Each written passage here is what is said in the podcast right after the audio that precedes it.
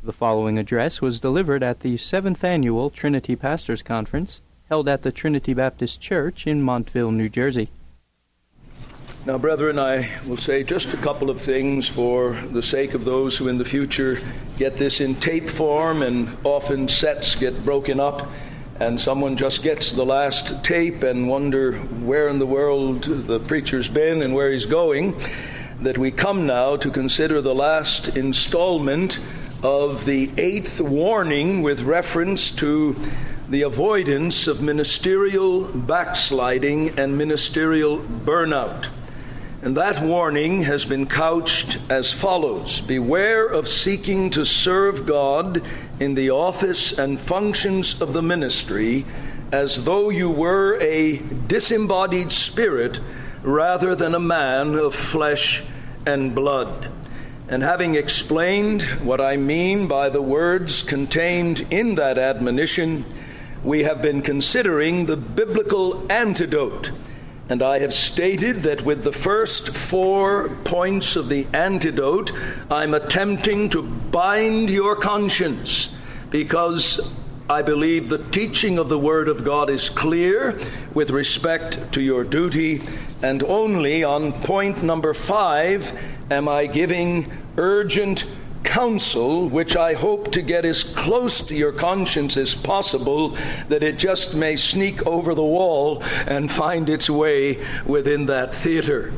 And the admonitions considered thus far are these. Remember your obligations to render evangelical obedience to the sixth commandment. Two, remember your obligations to glorify God in your body. And three, remember your obligation to be examples to the flock in all things.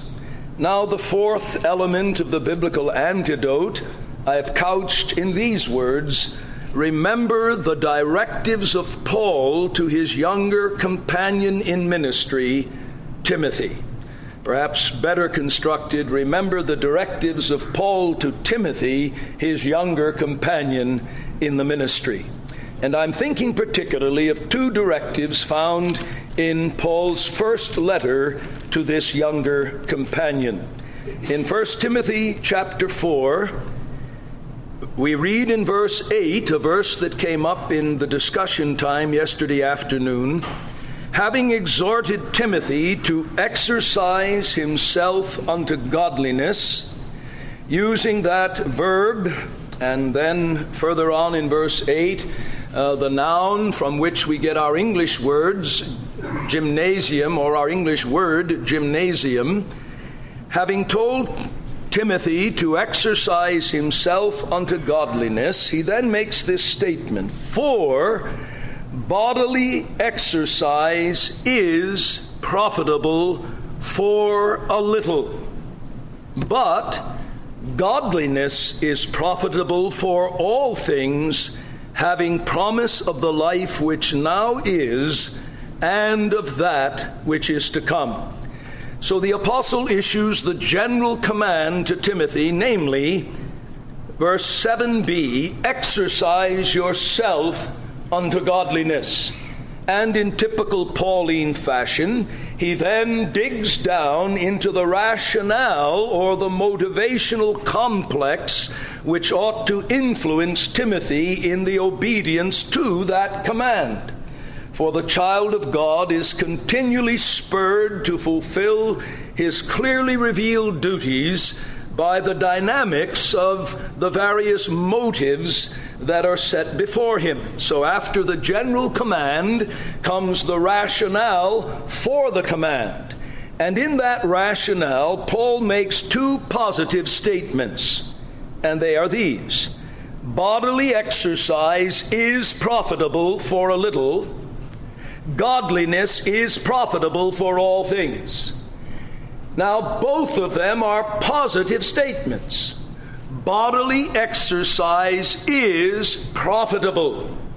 And there's a debate among philologists and exegetes as to whether or not we should understand the modifying word for a little, that is, a little measure, or for a little time. But regardless of the modifying word, the positive statement stands. Bodily exercise is, he doesn't say sinful, he doesn't say is unnecessary, but he says it is profitable. Just as surely as godliness is profitable. But then, when he comes to make his comparative statement between the extent and duration of the worth of both kinds of exercise that are profitable, godliness wins the field. For it has promise, even as physical or bodily exercise has promise. But its promise extends beyond this present life and beyond the grave and beyond the worms it has promise with reference not only of the life which now is, and there it stands with bodily exercise as to its duration. Bodily exercise is profitable for a little. And what is that little? For the life that now is. But godliness is profitable not only for the life that now is, but of that which is to come. Now, I ask you, brethren, isn't that the self evident meaning of the text? Whether you know a word of Greek or not, isn't that the meaning of the text? Well, if so, then Timothy would never have put down the parchment with the notion, oh, well, I can just forget bodily exercise because there's no profit to it whatsoever in this world or in the world to come. He would have totally misconstrued the meaning of the apostle's words. And the apostle assumes that Timothy would know that which in his own mind was self evident that bodily exercise is profitable for the life which now is. And that's why the framers of the Catechism say that the sins forbidden are the neglect of both the knowledge and the disciplines essential to maintain optimum physical health and vigor. And then there is a second text that brings us into the same orbit of concern in chapter 5. In the midst of what we would call very solemn, sobering, weighty ministerial responsibilities, some with reference to elders, some with reference to the concerns that follow in terms of Timothy's ecclesiastical associations and his recognition of additional elders. In the midst of all of these weighty ministerial responsibilities, we read in verse 23 Be no longer a drinker of water, but use a little wine for thy stomach's sake and thine often infirmities. Now, in the midst of all of these other responsibilities, why in the world does Paul become a non licensed physician giving Timothy a prescription for a home remedy for his gastrointestinal disorders? Because it seems to me that's exactly what he's doing in the midst of all of these awesome, weighty ministerial tasks, he says, Oh, by the way, Timothy, be no longer a drinker of water, but use a little wine for thy stomach's sake and thine oft infirmities. Well, if the text teaches us anything, it's teaching us that Paul is reminding Timothy he does not carry out all these weighty, solemn ministerial tasks as a disembodied spirit. He's got a gastrointestinal system, which in his case seems to come under periodic distress. And he's saying, Timothy, don't ignore the reality of your gastrointestinal problems. And furthermore, Timothy, I want you to take the practical steps within the orbit of what is there available to you in order to improve your condition that you might serve God with greater strength and greater vigor. For the tasks I've laid upon you cannot be fulfilled by a man who's chronically sick, and especially if his sickness is advanced in its stage through want of due care and attention attention to a practical physical remedy. As is so often the case, because he was primarily a pastor, Calvin's commentaries are so helpful for anyone doing regular consecutive expository ministry. I commend them to you. If you have them and don't use them, begin to use them. And in Geoffrey Wilson's uh, little compendium of Reformed commentary on the various epistles of the New Testament, he quotes Calvin on this verse. Perhaps a desire to clarify the preceding exhortation, keep thyself pure, verse 22, prompted the apostle to warn Timothy against practicing self discipline at the expense of his health. Apparently, Timothy drank only water in case others should think he was addicted to wine, and that would be contrary to the standard of chapter 3 and verse 2. But in view of Timothy's frequent ailments, Paul urges him to take a little wine as a remedy for these infirmities. How few there are today who need to be forbidden water, how many rather that need to be restricted to drinking wine soberly. You see, Calvin knew how this could be abused, and my purpose here is not to say that if you have gastrointestinal problems, the answer is to begin to be a moderate user of wine. I'm seeking to extrapolate the principle that in the midst of the most serious commitment to the full spectrum of solemn ministerial duties, it is not according to the apostolic mind to neglect a conscious effort to improve our native physical condition. That's the principle. And for us, the answer for most of us will not be a little wine. The answer will be a little walk or a long walk, a little pumping iron, a little jogging, a little this, a little that, but something that will address itself to bringing us to a greater level of physical health and vigor and strength. To what end? That we might fulfill the full spectrum of ministerial duty with as much vigor as prayer and proper care of the body can give us for as long as God will keep us in this life and keep us bound to his service.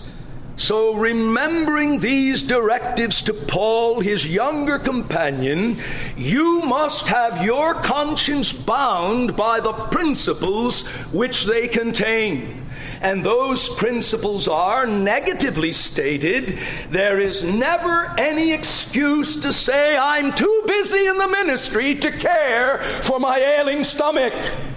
God says, if you are, stop and do something about your ailing stomach. On the positive side, it is not being caught up in the cult of body worship. And there is indeed a cult of body worship in our day to have a due, balanced, moderate concern and regimen of physical discipline that will enable me to operate at optimum efficiency. Now I come to my fifth word of counsel, and here I do not bind your conscience because I cannot do that with a good conscience, but it is a word of exhortation, counsel, entreaty, and it is this. Soberly consider the wise counsel and the general consensus of the proven guides on the matter of what is necessary to be an effective preacher soberly consider the wise counsel and general consensus of the proven guides on what is necessary to be an effective preacher. Very interesting that one can read whole books on preaching and the work of the ministry in our day and find little, if nothing, that makes reference to the physical condition of the preacher. And I'm convinced one of the reasons is we suffer in our day for lack of men who understand the rigors involved in real preaching. We've got a host of Bible talkers who don't need to be in any kind of sustained good physical condition to preach, even if they were to preach 10 times a week. It wouldn't demand it of them. But the old masters understood that preaching was not just a mental exercise joined to the speech faculties but that it engaged the whole of a man's redeemed humanity. And the whole of that humanity brought to its most intense and vigorous exercise. and therefore they knew the necessity of physical conditioning. Listen to Blaikie in his wonderful work that I trust will see a, a reprint in our day called For the Work of the Ministry by W.G. Blaikie. And on page 83, this is the Blaikie, this is the Counsel of Blaikie. Now it remains to say a few words on physical preparation for preaching. The present generation is much more disposed than some of its predecessors to believe in a certain connection between good health and good preaching. Although to many persons it may seem that there is no such connection, while a smaller number may think that a preacher's delicate health actually aids to a right impression of the truths he is conveying. Now, no doubt there is a certain class of truths which are taught more impressively by a man who bears the seal of death on his wasted face. But on the other hand, such a man's influence in other respects is feeble, if not injurious. A little bit of tongue in cheek. He says, You know, if you look like you're looking up out of a coffin, you might sober people about the reality of death. But you certainly won't be a good advertisement of the joy and the health to the bones and life to the flesh that godliness brings in its train. It is impossible, says Mr. Beecher, for an invalid to sustain a cheerful and hopeful ministry among his people. An invalid looks with a sad eye upon human life. He may be sympathetic, but is almost always with the shadows that are in the world. He will give out moaning and drowsy hymns. He will make prayers that are almost piteous. It may not be a minister's fault if he be afflicted and ill and administers his duties amidst mourning and sadness, but it is a vast misfortune for his people the sad, somber, melancholy look of the invalid preacher, and indeed, a heavy, dull, dreary look in any preacher has a specially repulsive effect on the young. It insensibly leads them to associate with church services the very opposite of those happy feelings which they so readily associate with their playtimes. Under any circumstance, the solemnity of divine worship constitutes something of a trial for the buoyant, playful tendencies of youth. But infinitely the more on that account is it a matter of regret if that trial is aggravated by the repulsiveness of a countenance on which nothing bright and radiant ever appears to settle. But even where there is no positive disease, there may be a physical languor that reflects itself in feebleness of voice, dullness of tone, stiffness of manner, and a general lack of lively and attractive power. It may be difficult to persuade some preachers that physical causes have to do with this, but the connection is beyond all reasonable doubt and the fact that such symptoms are the effect of some transgression of the laws of health makes it incumbent on the student to attend to the condition of his outer man. And then he gets specific. He talks about the stomach, he talks about the lungs, about the voice, and then he goes on to say, it is very certain that due attention to physical exercise is an essential condition, now listen to his words, of sustained, vigorous preaching. Sustained, vigorous preaching. The command to be strong in the Lord includes strength of body as well as strength of soul. A whole Saturday spent in the study, and particularly a whole Saturday night, is not favorable to that physical vigor which usually underlies good preaching. The speakers that move the crowd, says Beecher, men after the pattern of Whitefield, are usually men of large physical development, men of a strong digestive power, and whose lungs have great aerating capacity. They are men of great vitality and recuperative force. They are catapults, and men go down before them. End quote.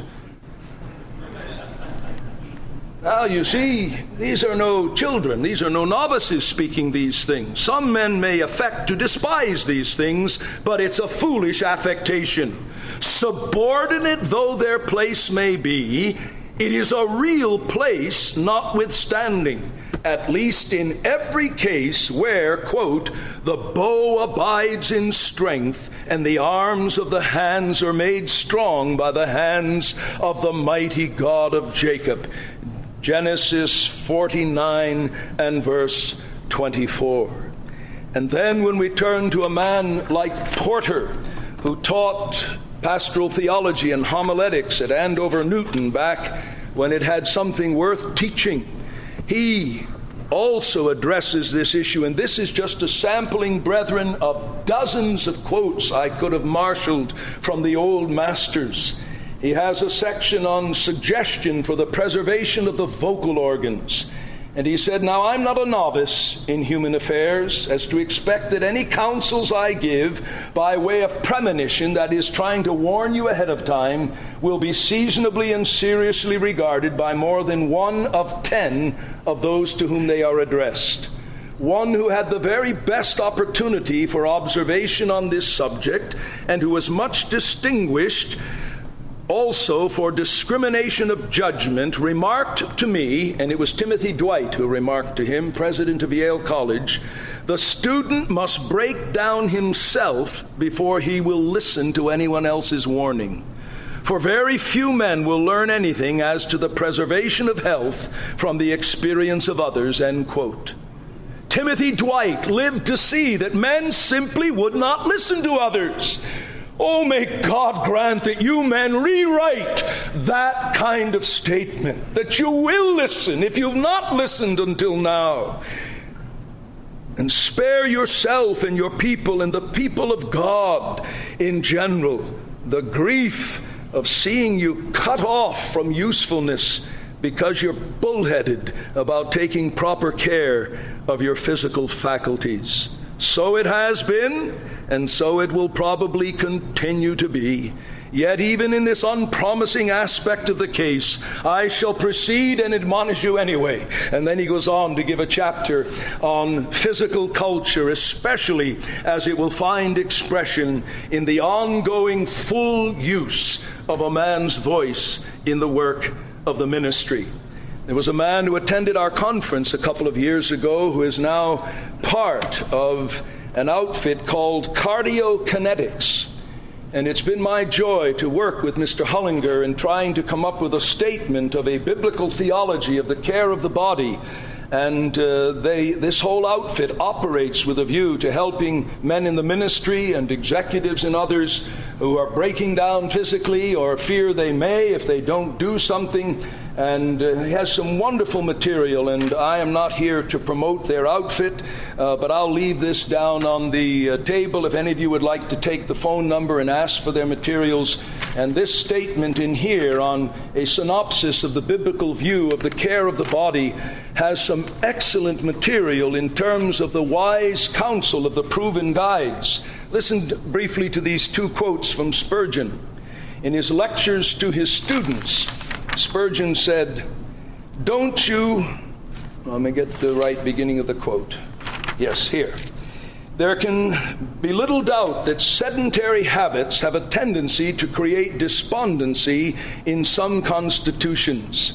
Students are negligent of their bodies. Other men look to their tools. Only scholars neglect that instrument, that is, their brains and spirits, which they daily use.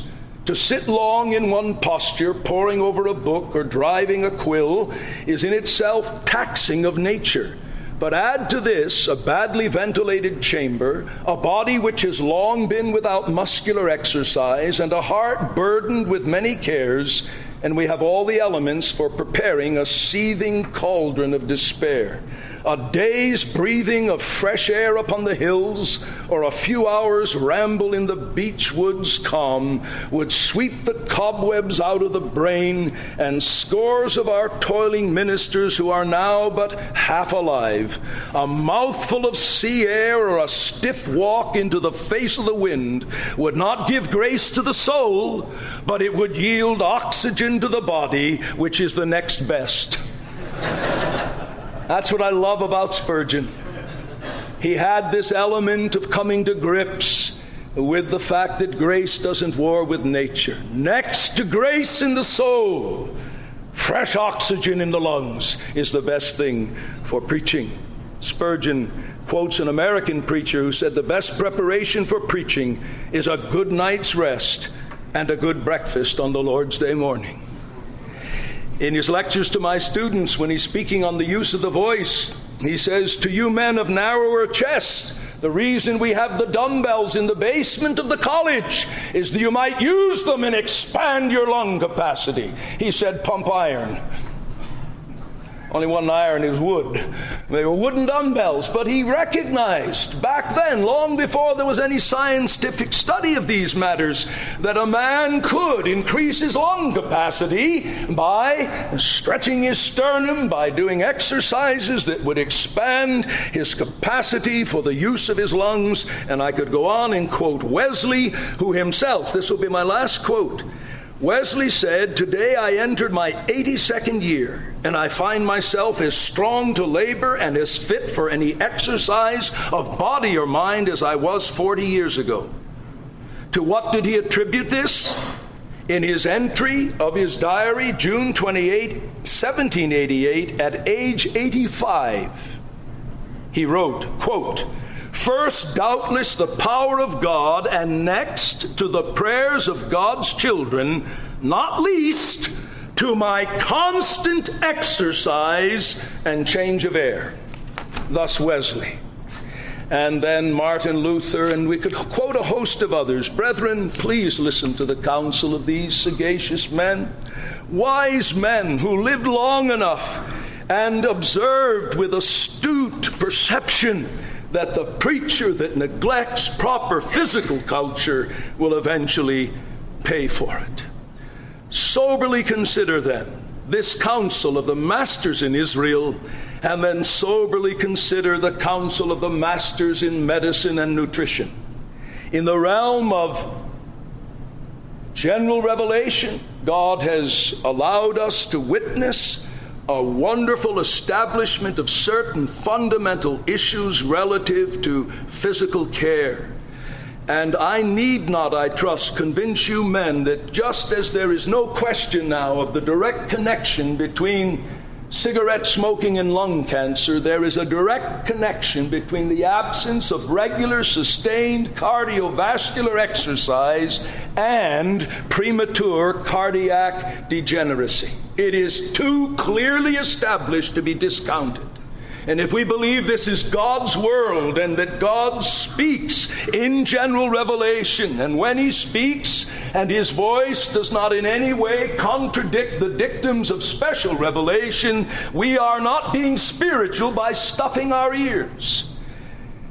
And so I urge upon you, if you've not done any reading in a responsible journal or popular book on nutrition and cardiovascular exercise, I urge you to do so. And my concluding word of direction is if you've not had a complete physical recently, get one. Don't leave this conference, go out and start to run 10 miles tomorrow and drop dead of a heart attack.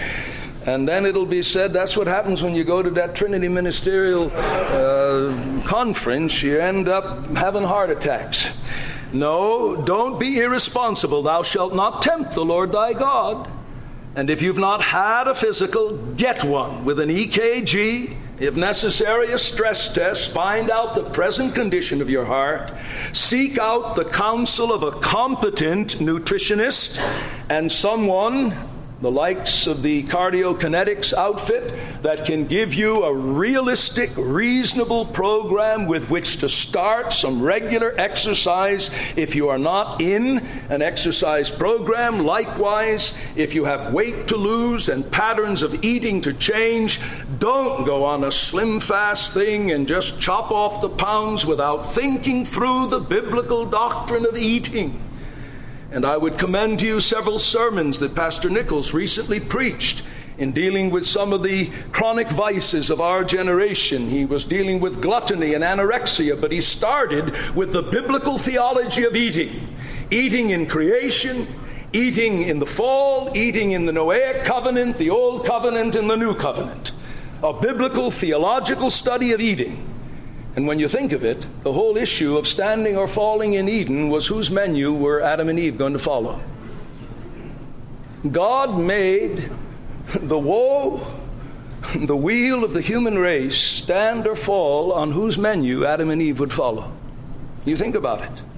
God places this issue very prominent in his revelatory material. So seek out then the kind of information that will help you to think biblically and then to act responsibly from a medical standpoint and then then program into your schedule as a matter of conscience before God those times to be given to physical exercise and physical culture and stick to them regardless of what you feel like, the same way you stick to your times of prayer and preparation regardless of what you feel like.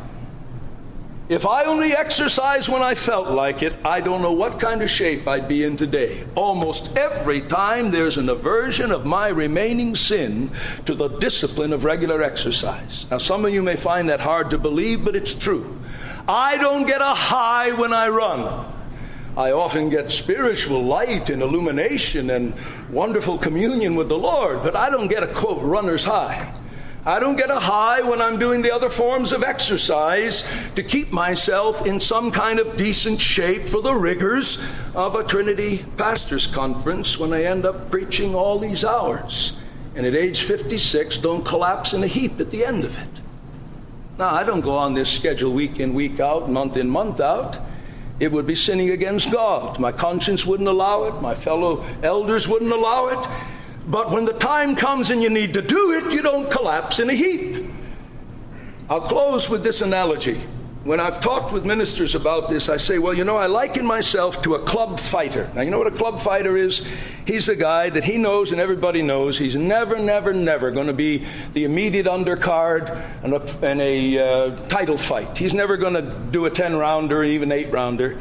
He's got just enough ability to be stuck in as one of the under undercards in a three or four round bout. And those club fighters never know when they're going to get called upon by their manager. Hey, somebody couldn't make it, uh, you're on this Saturday night. So the club fighter doesn't have the luxury that the, uh, the champion has. He can live high on the hog and uh, let himself balloon up and not exercise, but his fight is scheduled some six months, a year in advance, and so then he has a schedule. At this point, I start my running. At this point, I start my intensive ring work and sparring so many rounds a day, etc. So when it comes to the time of the title fight, I'm in peak condition. The club fighter can't afford that luxury. He's got to have a regimen that keeps him in the kind of shape that on three days' notice he can get in the ring and do a fairly decent job of taking care of himself or taking the other guy out. Well, I, I use that imagery. I was never a prize fighter, but I know enough about the thing to know that's the way it works.